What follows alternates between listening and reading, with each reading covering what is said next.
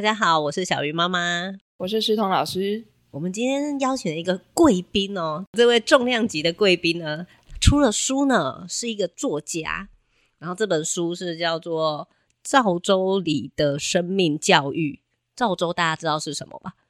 不知道，煮饭吗？你知道我们家姓赵你看他生一个叫赵州的，结果来了造谣、啊、没有来开玩笑谁是造谣有造谣才有赵州二女儿哦, 哦好好好好对，赵州就是把一条船造出来，对对对，简单来讲就是这样，做一艘独木舟啦，并不是那种大船、嗯、好好猜哦，这样可以知道是谁了吧？这样就知道吗？这么厉害，我们听众这么厉害 啊, 啊我没有是大木老师，木是沐浴的木，水上的木头，不是把揪那个木。可是你的木也蛮大的啦。对对，但是要还是要解释一下，免得人家写成把揪那个木这样。哦，会收不到。一般大家都大木想到就是大木嘛。嗯、你你其实取这个名字就是因为大木，大木原来是啊，后来做独木舟就把它改成水木木了这样子。所以这是艺名。对。名字里面没有任何的木，没有，就是一种个人的品牌行行销方式好专业好专业。对，听到赵州就知道它是赵州教育嘛，所以你的教育都是跟船有关，跟舟有关。老师办过很多的活动，对，然后我们来聊聊你办过的活动。呃，赵州是主要这十年来的主轴啦，但是其他没有赵州的时间还有做不同的那种主题式的教育。所谓主题式教育就是设计一个大的大型的专题，然后让小朋友一起来协作，就是互相合作。因为过去我们的，应该说一直到现在也不是过去啦，就是我们的一般的教育都是训练孩子 D I Y 的能力、哦、对，很多 D I Y 的课程，其实考试也是 D I Y 嘛。嗯，对不对？为什么？因为你总不能大家合作考试啊，对不对？哦，就是说，所以小孩子一直活在 D I Y 的世界里面，就是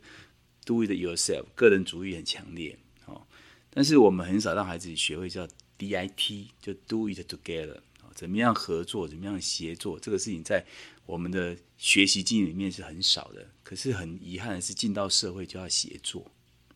大部分都是要团体合作嘛。那所以我们基本上呢，教育的这个范畴内比较少在乎这个问题。那所以我们都训练孩子要成为一个英雄，而不是成为领袖这样子。什么叫做英雄跟领袖的差别？就是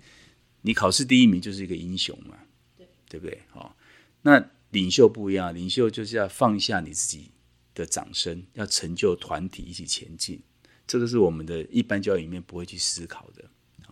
就是一个团体里面不缺英雄啊，英雄很容易就出来了这样子，但是领袖 always 只有一个嘛。那我们 做, 做家长的应该希望孩子成为领袖而不是英雄嘛，成为一个 leader， 但偏偏我们的整个教育的这个范畴内太少这个东西了。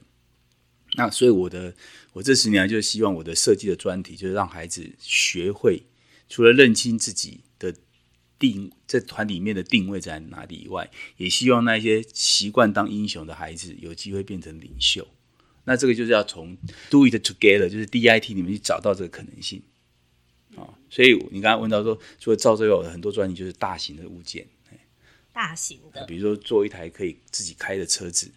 好帅、哦哦、对，卡丁车、哦、比如说做一个合作那种传统那种手摇轨道车，你说那个台车，台那个腿上台车，伐木时代、哎、对对对对对对啊！比如说都就是，反正我的专里面都是要做比自己大的东西，所以一个人很难完成，他就要协作嘛，协作就会找到团体里面的差异性、哎、那就容易开始去引导他们去发现自己、哦、那成果就是一个很很关键的东西、哦、我们现在的家长或是学校都很在乎所谓的成果发表。嗯哦、就是通常为了成果发表好看，有些老师就很辛苦啊，要半夜里面当小天使啊小天使 就, 就是帮学生没有完成的啊，或者什么做修饰啊、哦、等等的、哦、那我们没有办法接受成果发表的东西是失败的，是不好看的，不完美的，不完美的，这就是一个很很奇怪的一种状态。为什么？因为我们出了社会或是工作一段时间就知道说，所有的完美的结果是经过不断反复的练习熟练所产生的，除非你是天才，偏偏天才又很少，对不对？是没有遇过了。对，所以基本上你怎么可能在学习的过程里面达到完美呢？所以通常我这样在造之后，我就跟学员讲说，我们接下来要造一艘不完美的船。他一开始就这样讲，对，一开始就讲，因为如果这个船太完美，我我你们的学习就不完美。什么意思呢？就是假设我们六个人造一艘船，一定有人比较厉害，有人比较弱，就是对手做的能力来讲，哦，那如果这个船很完美，就代表所有的工作都落在那个很厉害的人身上，哦，因为这就是我们现在习惯的看的 现, 现象嘛，对不对？啊，那个本来就不会的人呢，他就要做那种没有存在感的事情，帮忙打，不要、就是、不要造反。比如说我一拿锯就锯歪了啊，我的 team 可能告诉哦，大木你不要锯了，你就帮我扶木头就好了。他只能扶木头，哎，他就只能扶木头，因为我一锯坏，大家吓坏了嘛，对不对？哈，啊，可是这样子我就永远学不到东西啊，我的学习就越来越低成就啊，我也没办法提升我自己的学习经验啊。可是这就是我们现在的环境嘛。对啊，这时候很多小孩就会去造反了。对，因为让没有存在感嘛，没有他的位置、啊，对，没有他的位置，没有造就就造反，然后，然後那个。很厉害的那个当英雄的人呢，他就习惯有掌声，因为做得很好。可是他以后他有埋怨啊，什么事都落在我身上。对啊，为什么这么累？就是能者多劳，对不对？类似这样，这就是我们的价值观。但但我我就是要改变这种学习氛围，就是说你很厉害的，我就去阻止你，不要再做了，不要再厉害，阻止他，就是说你不要再做这件事情了，哦，去做点别的，不是去教那个比较不会的。哦哦，那他的伙伴也一起，对，那个，那个本来就锯不好的，他才需要更多机会去练习嘛。所以你把你会的技巧去教他，嗯，这时候掌声就不在这个这个很厉害的人身上了，可能就在那做的人身上。那这个就是要引导他，那这就是领袖，领袖本来就是要承受这种。可是我们也遇过很多小孩，我们给他这样的任务，然后他就回来说：“老师，他太笨了啦，或者他就不认真，我教他他都不认真。”对，所以这个就是我我刚才讲，一开始我就会强调，我们要做的是不完美的船，哦，然后每个人的能力不一样。像我也常跟孩子讲说，每个人的状态不一样。比如说，有些人他工作二十分钟，他就没办法专注了，他一定要去旁边放空去玩一下。那这二十分钟他尽力做，他已经做到他可以做的，我们就要认识他就这样一个人。啊，有些人很厉害，他可以做两个小时都 还, 还不会学得累。那你不能说做两个小时比做二十分钟还认真，因为每个人的差异性嘛，哦，所以我们要去看每个人的不同啊。一个团体就是要这样子。那做一个领袖就是要看清楚大家的差异，然后让每个人都彼此怎么样去认同。啊，就是我们在造舟里面去营造的氛围。如果带小孩就是这样子。造舟这个活动就是会维持几天？最短七天至。最长十天这样子，七天哦，至少不是一天八小时哦，一天十二小时。哦，是被就困在那边，不能回家的那种，对对对对，会加班哦，会加班，对，哦，就是他不断的造，不断的造。那他的造舟是材料从哪里来？材料就是我们帮他准备好啊，他不用自己去砍就对了，不用不用不用不用，大家都以为砍可能要再加个七年，对，大家都以为造独木舟就是拿一根木头去挖，那不是啊。独木舟指的是一个无动力的一个小船，所以它不一定是用一根木头挖的，也不一定就一个人划的，两三个人划也是独木舟啊，嗯哦。对，那一般我们这种小船，我们就有两种区分，一个就是那种 close top， 就是封舱式，像一个蛋或两个蛋口那种，那个就叫开亚。那像兰屿那种开舱式或印第安州那种开舱式，那 open top 我们就称为 canoe，哦。那它的依照那个区域性的差别来决定材料用什么。比如说像我现在选择的是叫 skin on frame， 就是骨架蒙皮，这个的工法是来自于这个格陵兰，就是爱斯基摩人他们所发明，六千多年前。好，那兰屿他们船就是拼板啊，他可能有好多木板去拼凑，因为他亚热带地区嘛，不缺木头嘛，所以他就可以用这个。那我们的日月潭少主就真的用一根大木头去挖，因为它高山嘛，以前有很多大木头嘛，就去挖，所以区域性的资源会决定船怎么做。哦，那那我选择的是用格陵兰的这个骨架蒙皮，因为这个对工具的依存度比较低。那骨架是？骨架有种木头做出来的骨架，哦，做完一个像灯笼一样的一个船的形状的骨架，然后再蒙上皮。那当然在格陵兰他们是用海豹皮嘛，我们就不可能了，我们就用布，什么布都可以，胚布什么，你把你的衣服拼布起来也可以，反正它就 on skin 嘛，这个皮你要什么的，最后不能防水就把它做防水处理就好。也有用那个像桌垫这种透明布 P V C 布，它就不用做防水处理了，蒙起来就可以滑，也可以，对，也有用保鲜膜的这样子啊，啊就是多缠几层，多缠几层啊，对，感觉保鲜膜比较轻松哎，对，不像我们上次造的时候还要拉，但是它就它就比较不是传统的工法嘛，因为我们希望这个船不是一次性使用哦，我希望我都常常跟学员造完舟，其实才是航行的开始，嗯。我们很多时候很多人关心、哦、我造完舟这个学习结束了，其实不是，你真正造完舟是为了航行而造舟，而不是为了造舟而造舟，哎，这就是这也是我 教, 教学的目的。所以他们造完舟还要去划独木舟，一定要。通常我的学校的课程里面，我就会安排两次的这个验收，第一次就是造完舟的短程，就是在自己家乡附近的水域的一个划船，这叫短程验收。第二次就是要远程，要跨县市找一个水域去划船，叫远程的验收。哇塞，那从从造舟的地方划过去还是？没有没有，当然是把船载到那，比如说我在台北造完之后，我把船载去日月潭划、啊，或把船载去鲤鱼潭划，类似这样子。就远程就是用这艘船去拜访其他县市水域这样子。那有没有那种哦？我觉得我造好了，然后到了现场就毁了。边滑边漏水的意思，对啊，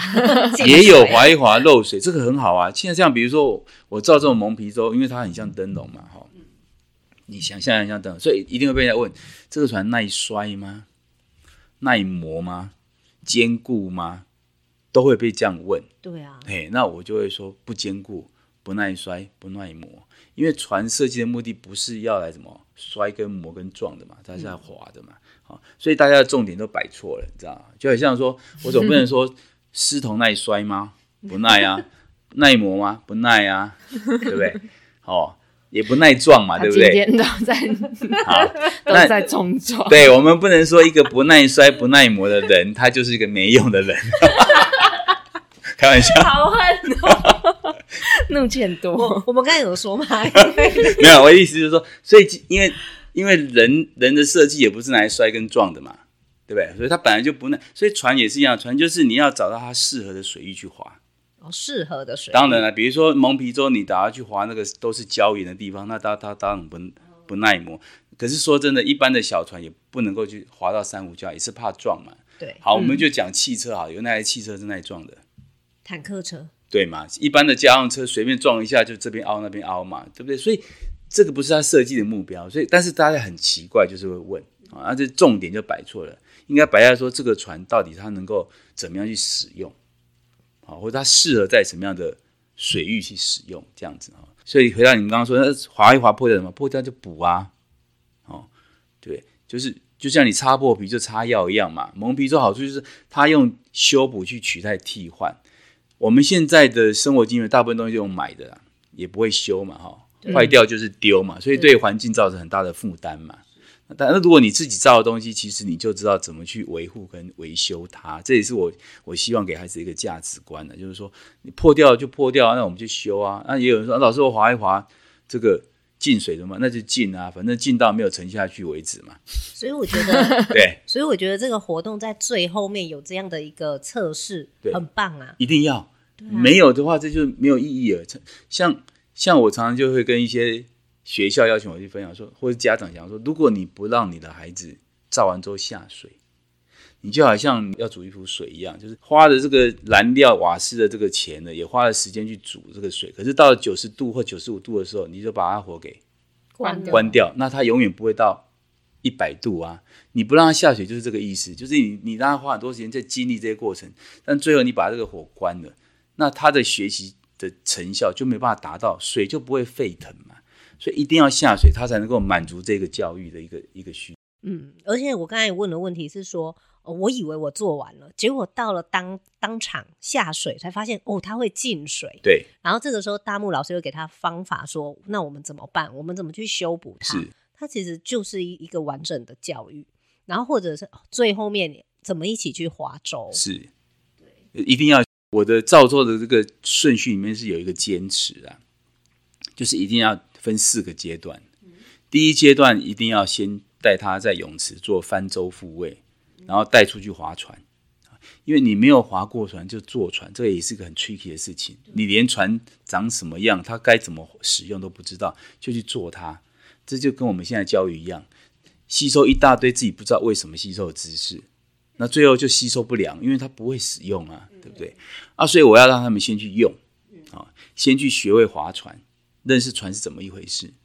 那因为目的是要让他养成 D I T 的一个经验，但所以 D I T 之前也要先有 D I Y， 所以一定要再做一个模型。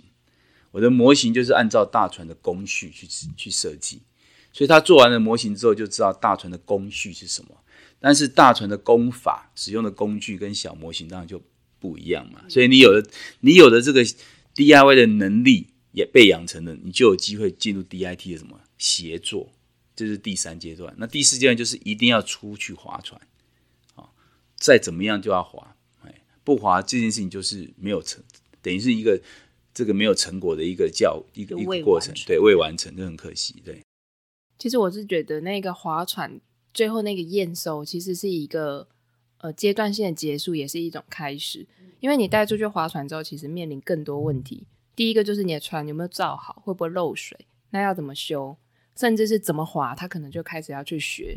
怎么划，就会影响到怎么握桨嘛，你跟你的 partner 怎么合作嘛，然后再就是什么地方下水比较轻松，有洋流的问题嘛，所以后面要学的东西就变多了。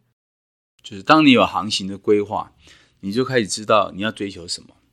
啊、举例来讲，我有一次带那个诶刚好就是竹南这边的孩子，那种 有, 有, 有一年带那个苗栗家福，其实他们是在竹南、啊、十几个青少年、啊、他们都是那个那个就是保护管束的，嗯，很特别的。然后来照之后，我就说，哎，我们要划船要算潮汐，比如说那几点涨潮，几点退潮啊。然后涨潮跟退潮有那个退潮流啊，它的流速一个小时几公里啊。那我们明天要划二十公里，所以要看什么时候退，什么时候涨啊，几点下去比较适合，类似这样。它就是一个数学的应用问题，对，对不对？而且它的变数还蛮多的。他们一听就说我。我不会，我不会，我们数学都很烂、哦哦、我说没关系，你们就算算出来，你们说几点下就几点下。你胆子也很大、欸欸、反正如果你不让他去面对这件事情，你永远帮他解决问题，他就不会当真嘛。那当然我们看到结果之后，我就知道啊，明天惨了，明天要踩明天要踩着泥巴、哦、拖在拖船，因为他潮汐没有算好嘛，我就陪他们去踩泥巴嘛。第二天再来一次，好，一样算，他们照算同样数学题，一样啊，就是还是要继续划。哎，第二天他们算很久、欸，哎，他认真了，他认真了，认真了，而且三组算的答案都很接近，还会互相讨论，这样到底可不可以？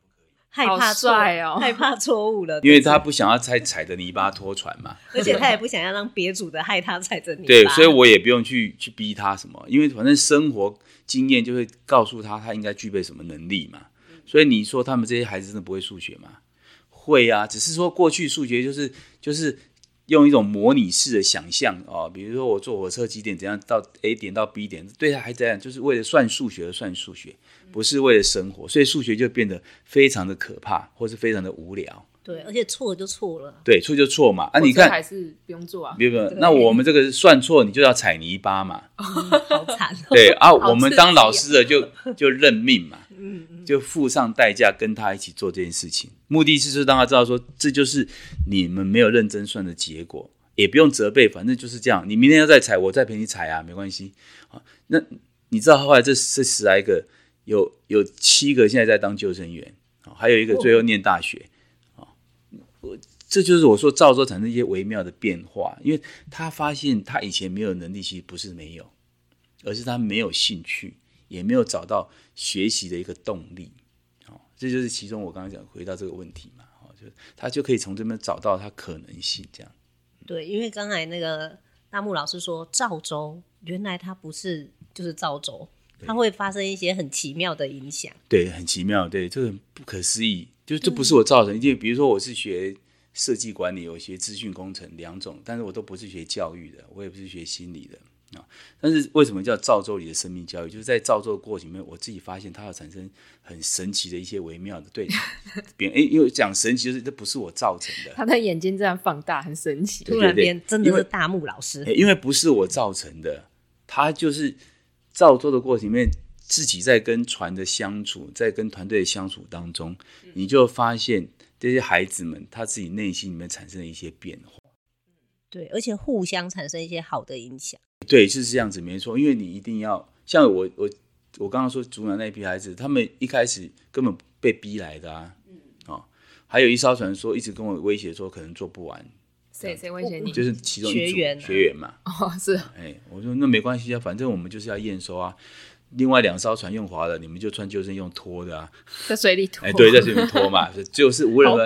船一定要下水嘛，对。因为他们本来习惯的模式啊，你想他们他们是来就是接受保护管束，对对对对，所以他可能以前的他就是习惯用威胁的。哦，来这里赖皮你也不能这样，赖皮你也不能先威胁老师。对，那我的态度就是，反正不管怎么样，我就是照进度做嘛啊，你要该验收就是该下水啊，那船。所以通常造完之后的验收的前一天都会被问啊，大人小孩都会问我啊，我们的船明天会不会会不会沉啊？或者是问、啊、真的吗？真的要下水吗？呃、真的要下水不用问，我一定要下水。他们 早, 早就认命，从头到尾就是要，对他们早就早就认命，只是说他们就会担心自己的船到底会怎么样，对啊，这很正常嘛。哦，那反正我的答案永远都是我也不知道，因为船是你自己做的啊，哦嗯欸、我只负责教嘛。那做的如何如何是你们这个这一组要去 承, 承担的嘛？那反正我只告诉你，你不会有生命危险嘛？哦，还有船一定不会沉下去，因为它比重没有很高，就是漂浮在水面上。欸、对，你的船也不会沉下去啊、哦，但是你有可能就必须要穿着救生衣拉着船而已，这样子。嗯嗯。哎，就差别在这边。所以就蛮有趣的，很帅耶！哎、欸，捡垃圾的是他们吗？啊，捡垃圾就是他们对。同一组啊？发生什么事？哦，因为这一群年轻人很特别，就是划船其实就是一个有趣的事情，对没接触过，然后接触之后就发现划船真的很好玩、哦嗯、那所以为了让他们能够持续，因为我刚刚讲造完之后其实是航行的开始，对，所以我就跟他们约好，就是大概两个礼拜去找他们划一次船，但要有目的啊，对不对？所以我们就竹南有很多皮，也有一些皮嘛，像皮塘这样，有人在钓鱼啊，垃圾都很多啊，嗯、所以我们目标就是划船，顺便捡垃圾，捡垃圾这样子，哦、然后捡完垃圾就联络那个垃圾车，嗯、到那个岸边来帮我们载走这样子。我们就这样两个礼拜划一次，进行了差不多两个多月的时间。嗯，对，那他们 一, 一开始是一边捡一边扯嘛。脏话什么都来很凶很凶啊，就很生气的为什么要做这个、啊、怎么没有，他没有说怎么那么脏啊，意思就是说、哦、他是骂那个丢垃圾，对，他是骂丢垃圾，他不是骂我，他是骂那个丢垃圾怎么那么脏啊，什么什么这样，好，捡到最后都没垃圾也在骂、啊、这怎么都没有垃圾、哦哦、我要还想出去就对了对、哦、我说其实有两个理由啊，一个是我们每天捡到垃圾越少嘛，哎，每次我就捡，一个是你们这样骂人家也不敢丢了嘛真的好可怕、哦、对对对对，尽量不要丢那个区域啦哎，但但是这个对他们的影响就很大，因为我记得有一个年轻人讲说，没想到我们可以把这边弄得这么干净，好感人、哦、没想到这件事情，就是他们认为他以前是没有这个能力的，对，对不对？那他发现他有改变的能力，这就是他们的改变嘛。我还曾经带过另外一个营队，一个赵州有一个小六的小孩，他是那种隔代教养、嗯、学习很低成就的，就是功课都很不好啊。赵完州分享的时候他就哭得很严重，因为他是那一天划船唯一翻船的，我以为是人家笑他，嗯，哦，结果不是，他说不是不是，因为他一翻船大家就协助他复位了嘛、哦、而且因为他让大家划得很轻松，为什么我们要划十二公里其实很远，好，十二公里要划三四个三个多小时，那一开始每个人都脸都一副那种跨得贵一样，都很紧张，因为都怕自己会翻船嘛、哦嗯、很紧张，而且又不是在泳池，在开大河，在淡水河那么大的河、哦、就每个都很紧张、啊、看到他们都不怎么斗都笑不出来、啊、都笑不出来、啊，结果划差不多到五公里的时候，这孩子就翻船了。翻船，我们当然有在泳池练习怎么协助复位啊，所以 B B 一集合就协助他复位了。复位之后，然后他大家看到，哎，这么轻松就复位了，而且顺便还可以玩玩水，真开心的。本来碰不到水，哎，对。结果每个人就开始有笑容，就轻松，因为反正翻船有人救你嘛，对，然后团队会挤，哎，所以划起来就变得很自在、哦、那, 那所以 我, 我想应该没有人笑他、哦、那结果他他他讲了一个让我一直没有办法忘记的 一, 一句话，他说我这辈子从来没有觉得我有机会成功。小六耶、欸、各位好可怕哦。对，因为他一直被被否定嘛、哦哦、然后又家庭就是属于失能家庭嘛、哦、就家庭环境被否定，学习被否定，所以你看小六就觉得自己没有机会成功、欸哦、那经过这一次的分享，他说但是他把这十天的学习跟划船，他觉得他有机会成功，所以他是感动的哭。你看一个小六，我自己都觉得很对啊，很惊讶，很不可思议。对，好，那这你看，我就说，所以我说是奇妙的改变嘛，因为这不是我造成的，是他自己在整个过程里面，他自己找到，他发现他不可能的可能。嗯，好，所以其实造舟的目的就就就是希望很多学习者，不管大人小孩都是一样，去找到一些你没有发现的可能。那这个时候就会让这个生命有机会被改变，这样。那这个神秘的造舟计划，我们要怎么样可以 follow 到？是老师都是跟学校合作吗？欸、台北市比较幸运，就是二零一三年的时候，我跟海洋海洋资源中心关渡国小的校长，我们一起合作写了个计划，所以就是就是推了五年的这个，每一年都有暑假都有那种免费的这个。造舟就让学校单位去报名，但是亲师生都可以参与、哦、就连续五年，那一年有十所学校，那后来当然乱了五年，审查委员也不给钱了嘛，就觉得不新鲜很可惜、哦、所以这个校长也非常的这个赌气，既然你不给我，我就换个地方嘛，所以就换到永健国小弄个环境教育中心、哦、环境教育中心就包山包海嘛、哦、对，然后就继续对环教中心还是新计划嘛、oh. 哎、所以我们到现在这个计划已经做了十一年。什么意思？你在环教中心做了十一年？就是从关渡国小到、oh. 就从海洋中心到环教中心，就造舟计划在台北已经推了十一年了，就是真的很不可思议啊！每一年让十所学校，从小学到最后变高中大学都可以参与这样子、哦、对，然后所以这就是台北市有的这个资源，其他县市都没有这个计划，很可惜。本来新北有机会谈成的，后来因为局长换了嘛，就没了。那其他县都是各个学校自己，因为发现我在造舟里面带到带到孩子的一些可能性，所以他们就自己写各县市自己的计划，自己去找计划。然后，那我也只接受单位这个单诶团体的邀请，我不不教个人造舟，因为那个不是我的目的。所以任哎对，因为任何社会人士想造舟，我就跟他讲，那你不用花钱了，你就如果学校这个营队可以让你参与，你就在当小帮手。像我对面这位小姐就当过小帮手嘛，啊、我预约了八年，预约啊、哦，所以已经执行了几年了。哎 对, 对，好，所以就是说，等于说我就是开放让让有心想学习的，如果这个学校同意让我带所谓的小帮手。嗯，其实小帮手就是来让他蹭课嘛，对不对？对对对，哎、那就来一起。对，本来就是蹭课，能帮什么呢？对不对？明明就很多。哎、好，那那这样就就所以这十来年也也让很很多人透过这个机会就来学习造舟啦、哦。那如果是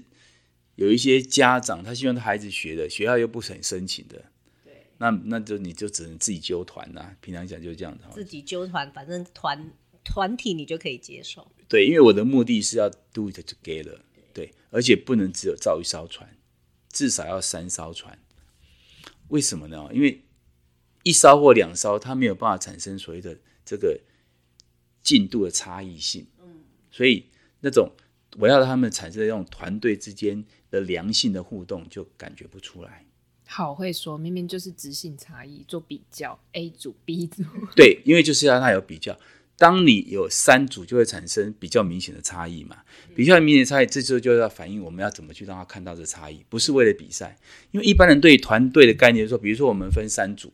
大家想说我只要把我这一组就好做好就好啦， 对, 对不对？但是我的概念不是，所谓的 teamwork 是指我们这个 team 这个目标既然是做三艘或做五艘，大家的目标就是要把五艘共同完成。他的 team 是全部的人，全部的人，不是那一艘船的那一个。对，你只是刚好，对对，你只是刚好任务分组在这一艘。哦，好、哦，那其他组的进度跟你没有关系，也有关系哦。不是你要比他快，而是你要让他跟你一样快。啊，这个资源的共享就很重要了。我们我常常常常发现说，呃，有些人发现说，比如说工具不够多啊，要互相轮流用啊。有些人甚至还会偷偷藏起来，对不对？怕人家拿去用，自己要等嘛。哇塞，啊，会有。那这个通常我当然会发现嘛，对不对？那因为这个理由就在于说，我们过去的经验就希望，只要我这一组好就好了。对，嗯，对你你慢是你的事，我正常就好了，对不对？嗯，那我不会，我的进度一定到某个阶段我就停，大家进度一致才往前走。所以这个时候我就要让他 懂, 懂得去分享。好，那让大家开始把团队的概念是建立在什么大的团体，而不是只有我这个小组这样子。所以我我我刚才强调说，如果团体照做没有三烧很可惜，嗯，就是没有办法让他们去带到这样的一个学习的这种氛围。那大概是几个人照同一种？四到六个人照一烧粥。四个人的话就年龄层要大一点，不然就要家长参与。如果是六个人，大概小学三四年级六个人就可以照一烧粥了。大概这是最好的一个 team 啦。如果超过六个人以上，一开始会有一些人稍微会被闲置，因为一开始没有那么多工可以去分工嘛，哦，到后面才比较可以分更多事情可以分工嘛。所以如果人太多，就容易一开始造成一些所谓闲置，哦，那所以我认为六个人是最好的一个什么分配，大家都可以找到可以做事情这样。嗯，照粥你刚才说只是一个开始嘛，对，所以我听说还有环岛。对，怎么环？环岛就是划着独木舟绕台湾的这个沿海嘛，这样子。嗯，那我们在我因为我二零一二年就开始跟台东有一个孩子的书屋，哦，一直有协助他们做水域的训练跟照粥。那所以那孩子的书屋就是两年会环岛一次，好，我就划着独木舟三十天这样子。三十天，对，三十天，我们每天在海上会待六个小时左右，这是个非常辛苦啊。就是前面两个小时都是很开心的嘛，可以想象，刚出去嘛。第三、第四个小时就开始有点怀疑自己为什么要做这件事情了，这样怀疑了三十天。对，然后然后最后两个小时就是已经开始厌世了，知道吗？因为划得很累，这样哈。厌世。对，因为就是然后每一次划一划就问自己为什么要做这种愚蠢的事情，这样真的躺在床上不好吗？对，那但是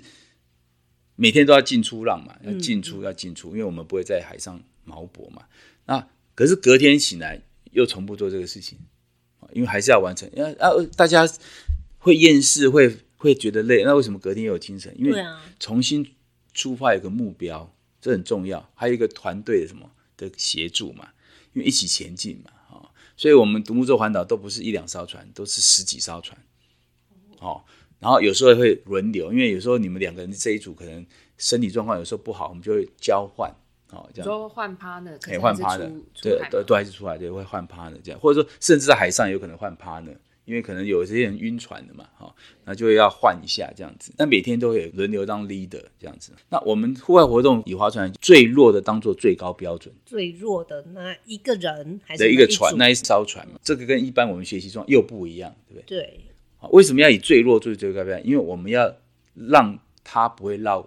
绕单，对，所以他划多慢，我们就不能比他快。啊，那其实很轻松啊。啊，不不轻松啊，你你。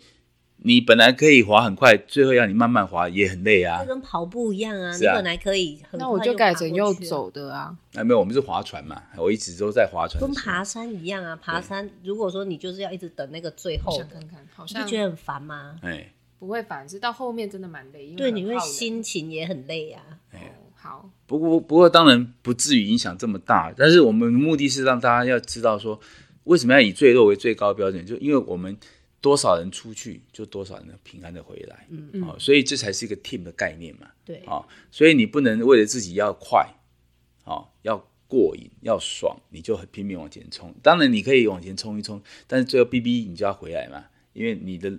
你今天的 leader 还在你的后面，你不能超越今天的 leader 就是的，哦，要回来哦，不是原地等就好，哎，这基本上对，有时候是原地等啊，有时候是可以滑回来，因为如果他滑太远的话，年轻人有时候失控嘛，也不是那么好控制，这样子也是也是，对对啊，所以就是像海上就是环岛这样子，所以就例如说是从宜兰到花莲这样子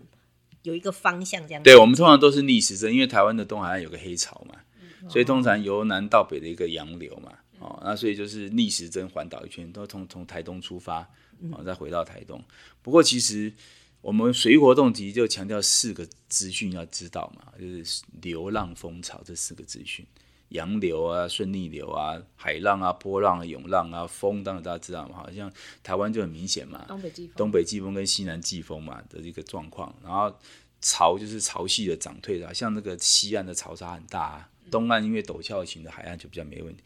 这些资讯都会在每天晚上，隔天要出海的每那个前一天晚上，由孩子呢决定几点出发，这样子。他们说几点就几点，我们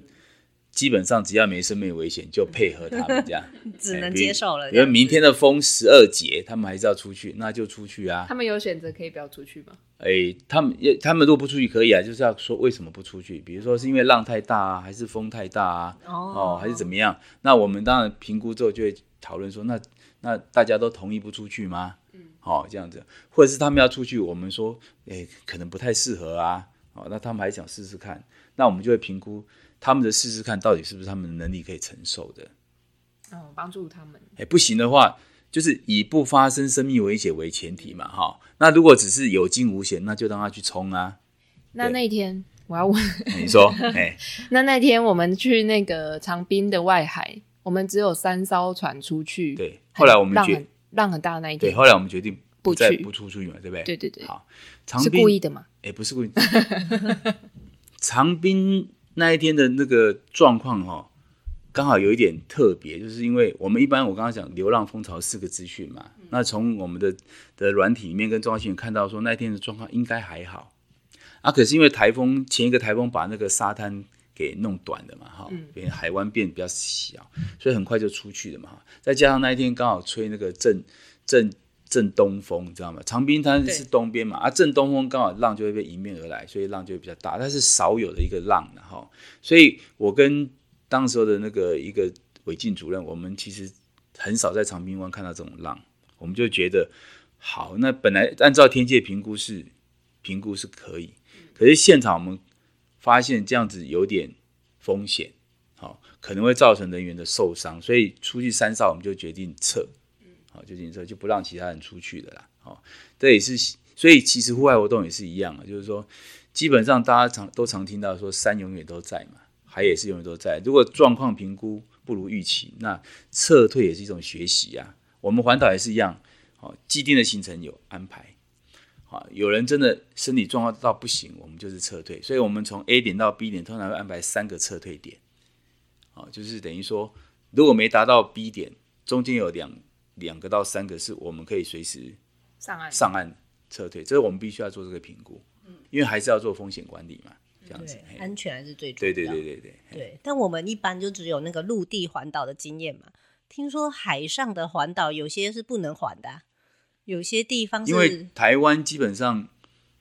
虽然解严了啦、嗯哦、但是我们水域还是在戒严时代，还在戒严，对，我们仅次于北韩嘛，仅次于北韩世界第二名，真的真的我们好强哦，我们我我们常常我们害怕海啊，因为我们其实是一个台湾是一个非常典型的先进国家，就什么先进了再说的先进国家，禁止的禁止的禁、哦、先禁止再说，为什么？因为当地方政府也好，管理者也好，当他不知道如何去处理这个事情，禁止是一个最简单跟愚蠢的管理办法嘛，就不要去，你就不要去，你就不能做，对不对？哈、哦，那他这个是最容易做好做好的管理，可是事实上是最愚蠢的。嗯，好、哦，就管理的角度也是一样。对，我只想要，我听众听到这一定很想问，到底哪里是戒戒严的？有些县市就是在戒严。基本上呢，各县市都有些地方戒严，但是最严重的当然就是从这个淡水以南到 新, 新竹啦、哦。所以新竹是戒严的耶，水域戒严。对对对对对，就新竹就是一个新竹啊，跟桃园都是不能划船的地方、哦。新北，哎，新北也是，新北很多地方啊，但当然宜兰花莲有些水域也是。也是，那当然水域界还有一个一个特殊上，就是因为这些所谓地方政府官，他们其实过去没有这种生活经验。嗯，我们、哦、很多时候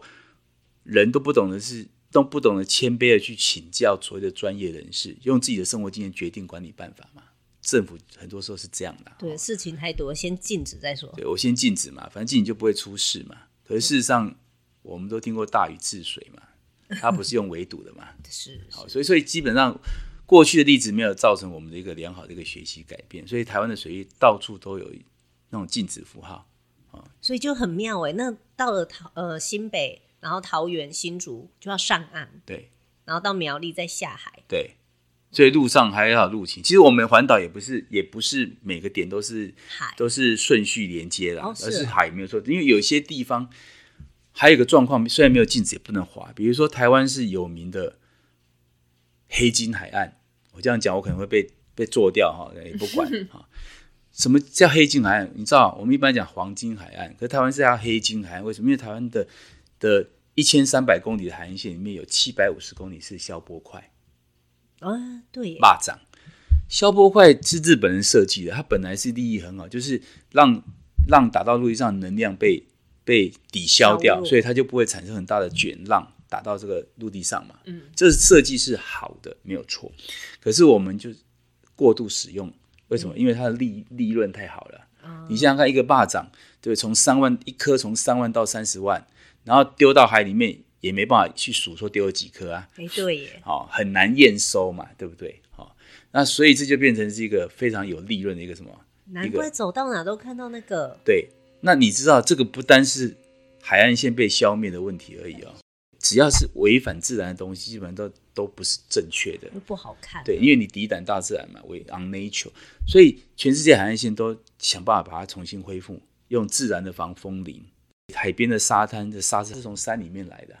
风吹着山里面的沙形成的沙滩嘛，累积起来。那沙滩的作用很重要，为什么？因为你当产生巨大的海啸海浪的时候，它有一个跟陆地之间的一个缓冲，对，哦，但是如果你想想看，如果你没有沙滩的那个，你不要说台湾没有机会遇到什么海啸，因为现在是极端气候嘛，嗯，我们如果没有海岸线，其实大自然将来的反扑我们根本招架不住。哦，那我刚才讲我们有超过 百分之五十五 已经没有海岸线，都消波块，这很严重，因为它有一个消波块产生所谓的突堤效应。什么意思？因为这几公吨的石头丢在海里面，第一，你家被丢了几公吨，你的生态会不会被破坏？一定的，一定的嘛，所以当地的鱼类什么海洋生态就被破坏了嘛，这第一个嘛，哈。然后消波块有一个最严重的就是叫突堤效应，当因为海的力量能量很大，啊，所以当消波块慢慢丢丢丢丢丢，那个海浪还是有可能把消波块给带走，带走上面是不是就往下沉，对不对？那我们只要看到没有消波没有没有霸掌消波块上面，就继续叫厂商怎么样，继续丢嘛，你一直丢一直丢，就照那地方越下陷嘛，然后东西就卷走。那因为沙没有办法在 海, 海滩海边形成，因为都被消波块给挡住了嘛，所以最后那个海滩海海滩就不见了，你知道吗？好，哦，像最有名的就是宜兰的乌石乌石鼻这个港口，做好之后头城海水浴场就消失了。我真的是台湾土生土长的小孩，我以为就应该要有消波块，因为走到哪就是会看到，啊，所以老外来我们台湾海边就会很好奇问我们那个是什么东西。对啊，因为他们没有遇到消波块，原来是台湾奇景，也是台湾的特殊奇景，哦，就是我们很多东西都喜欢台湾 number one 嘛，哎，丢最多丢最多的是消波块，真的真的是这样，很不可思议，你知道吗？ 但, 但这个东西我们没有办法现在去改变，因为它必须要从我刚刚讲它是个黑金海岸嘛，因为这太多利益啊，我就我继续讲我就被明年我就被埋在蚂蚱里面了嘛，对不对？那但是还是要讲，因为要从但是还是要还是要更多人知道，啊，知道，但大家要去思考这个问题，不然就像我觉得就是理所当然，对，因为就是会看到我们不是要挡着财路，而是说只要违反自然的东西我们必须要慢慢。我刚刚有强调消波块设计不是不好，但是你过度使用，你没有去思考环境的未来的影响，那它就是个问题，它就是个问题。那我们就是不断的不在乎这个问题，因为反正永远不会发生在我这一代嘛，用这种思考，啊，所以台湾的环境其实很难被怎么样真正去被保护起来。那我们是划船才发现有这个问题，我我当然是划船才发现哦，所以我刚刚提到回到这个问题说，很多地方消波块太长了，我们根本没有办法拟定 A 点到 B 点中间的什么撤退点，因为没办法上岸，嗯，所以那一点我们就是要牺牲。哦，不要滑，哦，没办法滑，因为假设我设定是三十公里的一天的航程，嗯，这三十公里都没有撤退点，那这个风险太高了，知道吗？我们知道牺牲这个，虽然它没有被禁止，嗯，了解。好，啊，我们无动力，我们要评估说，可能每六公里或是八公里，我需要有个撤退点。好，那那台湾很多地方没有，对，没有办法这样去做，所以我们这，所以我们一般环岛一千三百公里海岸线，我们大概就是划七百公里左右。嗯嗯。哦，但是除了海之外，还可以有其他的地点，例如说河流，对，还有日月潭。嗯，我们就会想，对，其实我划了船之后，这这十年来。十多年划船，才发现说台湾真是个宝岛，啊嗯，因为它有湖泊、有海、有高山嘛，对，而且我们的溪河其实很美，嗯，而且很多什么，有将近两百多条大河，两两百多条，嗯，这么多，对对，两百多条，非常多可以划，每个县市都有很不错的水资源可以去接触这个水域活动，哦，但是很可惜是因为我们就是一个亚洲人，就是一个恐水。嗯，恐水的一个民族嘛，只要遇到水，虽然我们都讲遇水则发，但是我们遇到要下水就很害怕嘛。好像是哎，欸，对，就是尤其还有鬼月这种事情嘛，对对 对, 对, 对，鬼月就怕被抓交替嘛，对不对？哈，就是很很糟，也不是很糟，就是很特殊的一种民民情。可是事实上根本没有这个问题啊，哦。我常常很不客气的跟学生讲说，其实户外活动会发生意外。除了无法预知的身体状况以外，通常你会因为山爬山而挂掉，划船而挂掉。我必须要说，他其实是笨死的。这样讲过分，对不对？太莽撞了。对，就是 你, 你明明要掌握资讯，却不去掌握，嗯哦，那你却去做这件事情，所以你就发生事情就挂掉，那你能怪谁？你了解吗？你你你你可以要你现在天上。有那么多颗卫星啊，不像以前要屈尺去算嘛，观星象要测风向，欸，几千年前是嘛？现在不用啊，现在手机有 A P P 告诉你天气，连几点到几点有什么变化都很清楚。那么多卫星告诉你这么多资讯，连打雷要从哪，雷雨包从哪边打到哪里都告诉你，欸，你知道吗？而且很多坊间很多人在教开这种课，怎么用那个 A P P？ 对对，是不是？所以其实你。你, 你要在户外活下来其实不难的，只要你掌握资讯。那如果以我们玩水上活动，我就说那四个字嘛，流浪风潮嘛。对，所以我常常跟学长，如果少一个字你不知道，那你就增加 百分之二十五 的风险。四个字你都不知道，那你死定了，你就笨死了。对，你就会笨死，你就不要出去，你知道吗？你没有掌握资讯，你就出去，你就有危险嘛。嗯，对。所以这个。哎，刚才聊了那么多都是造舟活动啊，是。然后那个刚才大木老师有跟我们分享说学校的艺术家进驻，我觉得这个也很有趣。对啊，就是我也不知道其他县市有没有，像台北市很特别啦，每学年有一笔那个驻校艺术家的这个经费计划，嗯嗯，也不多啊，就三万多块钱，哦，一个月。没有没有，这个 project。这个 project，哦，一个 project， 对，所以其实对我来讲，这个真的就是去做，不是就去做公益的这样子。是啊，就是回馈。你要教学，又要准备材料，又要什么的。对。但是这个很好，因为因为有这样一个计划，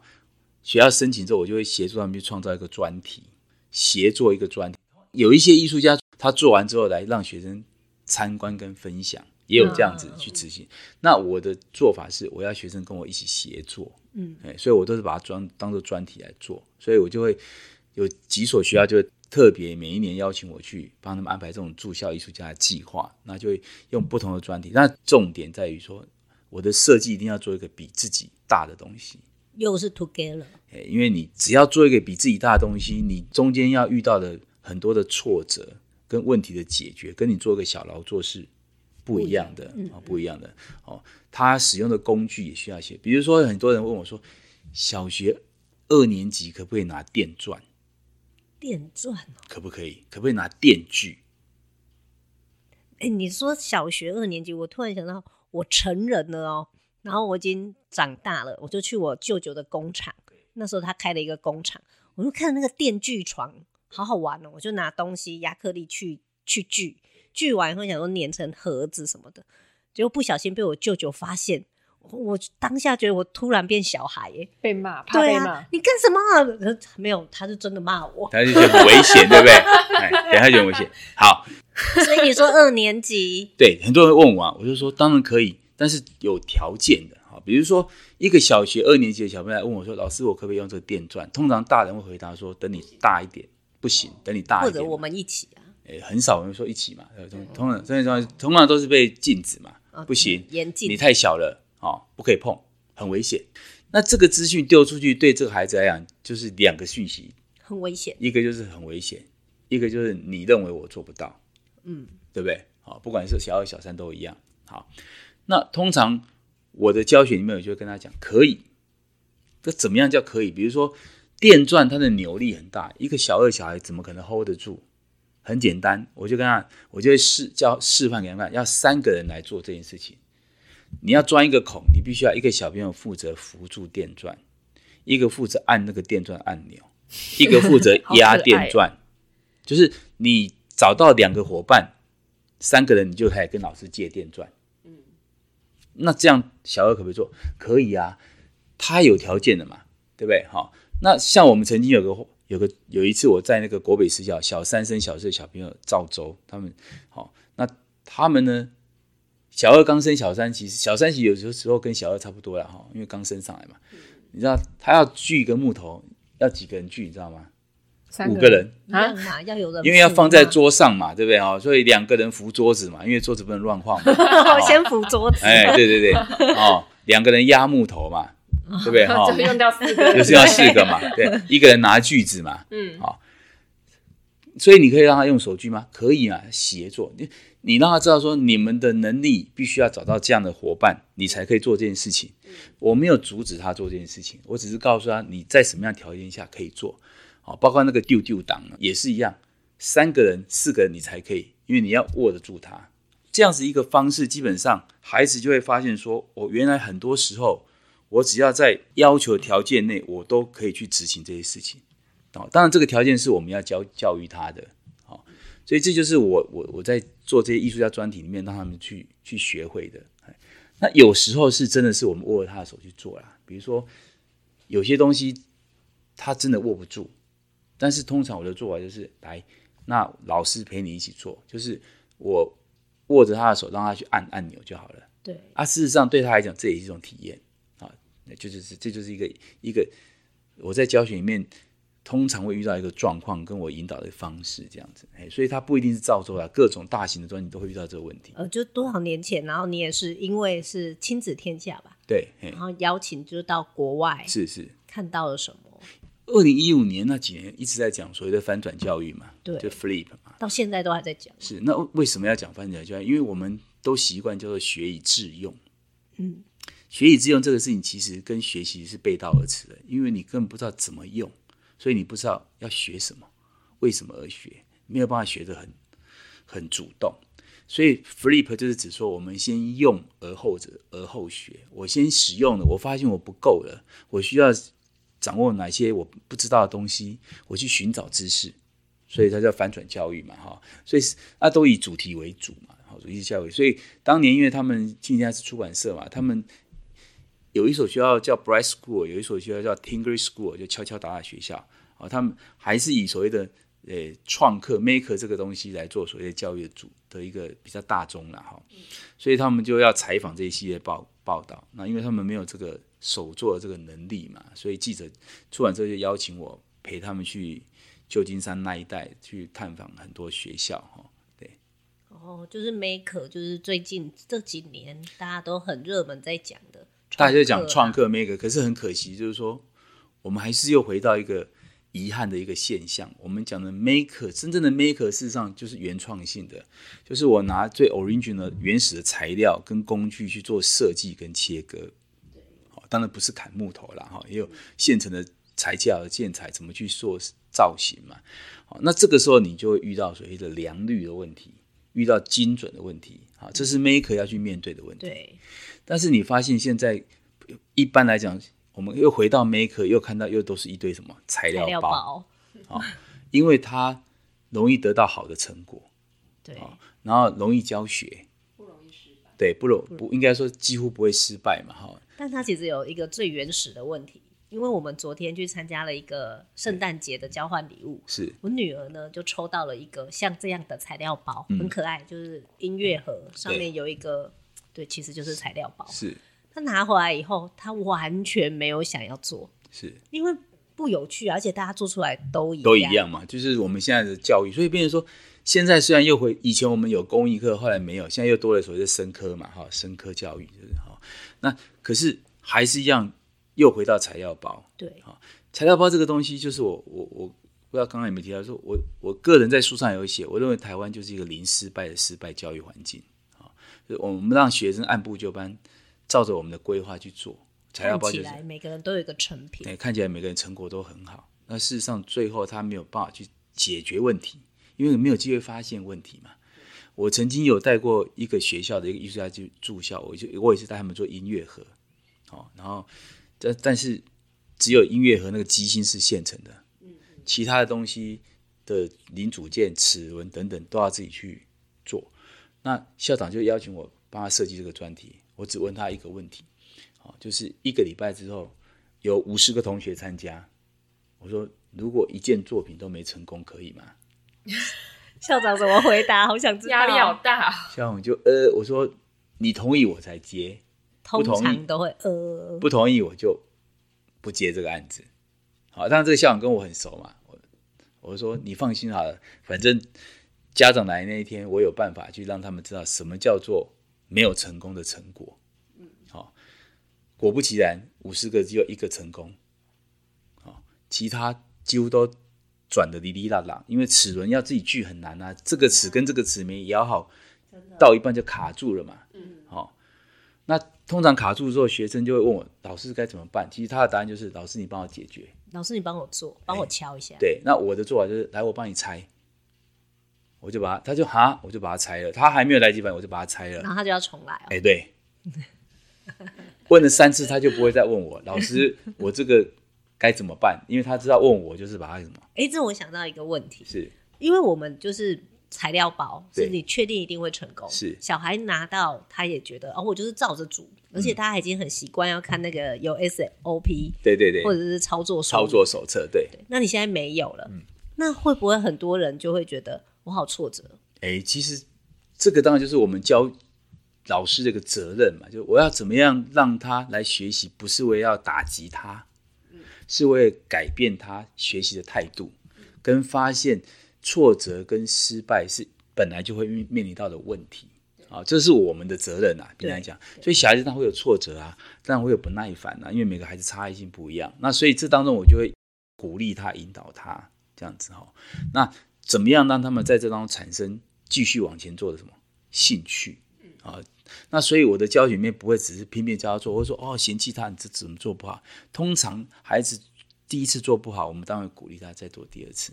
好，一个齿轮有十二颗牙齿的话，我就跟他哎，欸，你已经做了八颗牙齿都很准了，只剩下四颗，哎，再努力一点哈，哦，用这个方式去 push 他，好，哦，这样子，然后让他能够继续往前走哈。这，哦，这是我们的责任哈。当然引导有很多的方式，所以其实我记得我们那一次这个音乐盒虽然只有一个成功，那有一个家长就是有一点那个不太高兴，说哎，欸，老师我这囡仔做啊这拜啊都袂行，都安怎怎怎，好，我就问他的孩子说。你跟你妈妈讲你齿轮修了几次，他说我重锯了十二次比国父还多，对然后我就就问他，那你回去会不会想继续把它做完？他说当然要把它做完啊，你看这个就是我要的成果，哦，他不会觉得失败来阻止他把它做完嘛，嗯，我们就是要去鼓励他，就是本来一个一个事情就不会一次就成功嘛，嗯，那有时候一次成功是运气的，那我说天才也有，多半都要经过怎么样不断的挫折嘛，然后去，所以基本上其实这件事情就让我再次去验证说，其实我们要让孩子去面对的是什么，真正的成果不一定是完美的，啊，家长更是，啊，成果发表看的东西都要很漂亮，啊，不用啊，过我们我们也会常常说过程比结果更重要啊，会说会说，可是事实上我们最后还是在乎结果嘛。对啊，那事实上我的教学里面就是要让他们看到过程 的, 的重要性，成果就是完成一样这件事情的结果，那它有可能结果叫什么失败，哦，或者不完美，它就是结果啊，这这也难道就不能当成果发表吗？当然可以，只是我们不习惯，啊，不习惯这样子。 嗯, 嗯好，那我们今天就谢谢那个大木老师来陪我们讲赵州里面真的有很多的生命教育，那我们期待就是还有其他的专题可以跟大木老师再做采访。哎，你睡着了没有？很好听谢谢，好，感谢感谢好，可以吃饭了吗？我要签名我要签名好, 好，谢谢大家，好，谢谢谢谢，拜拜。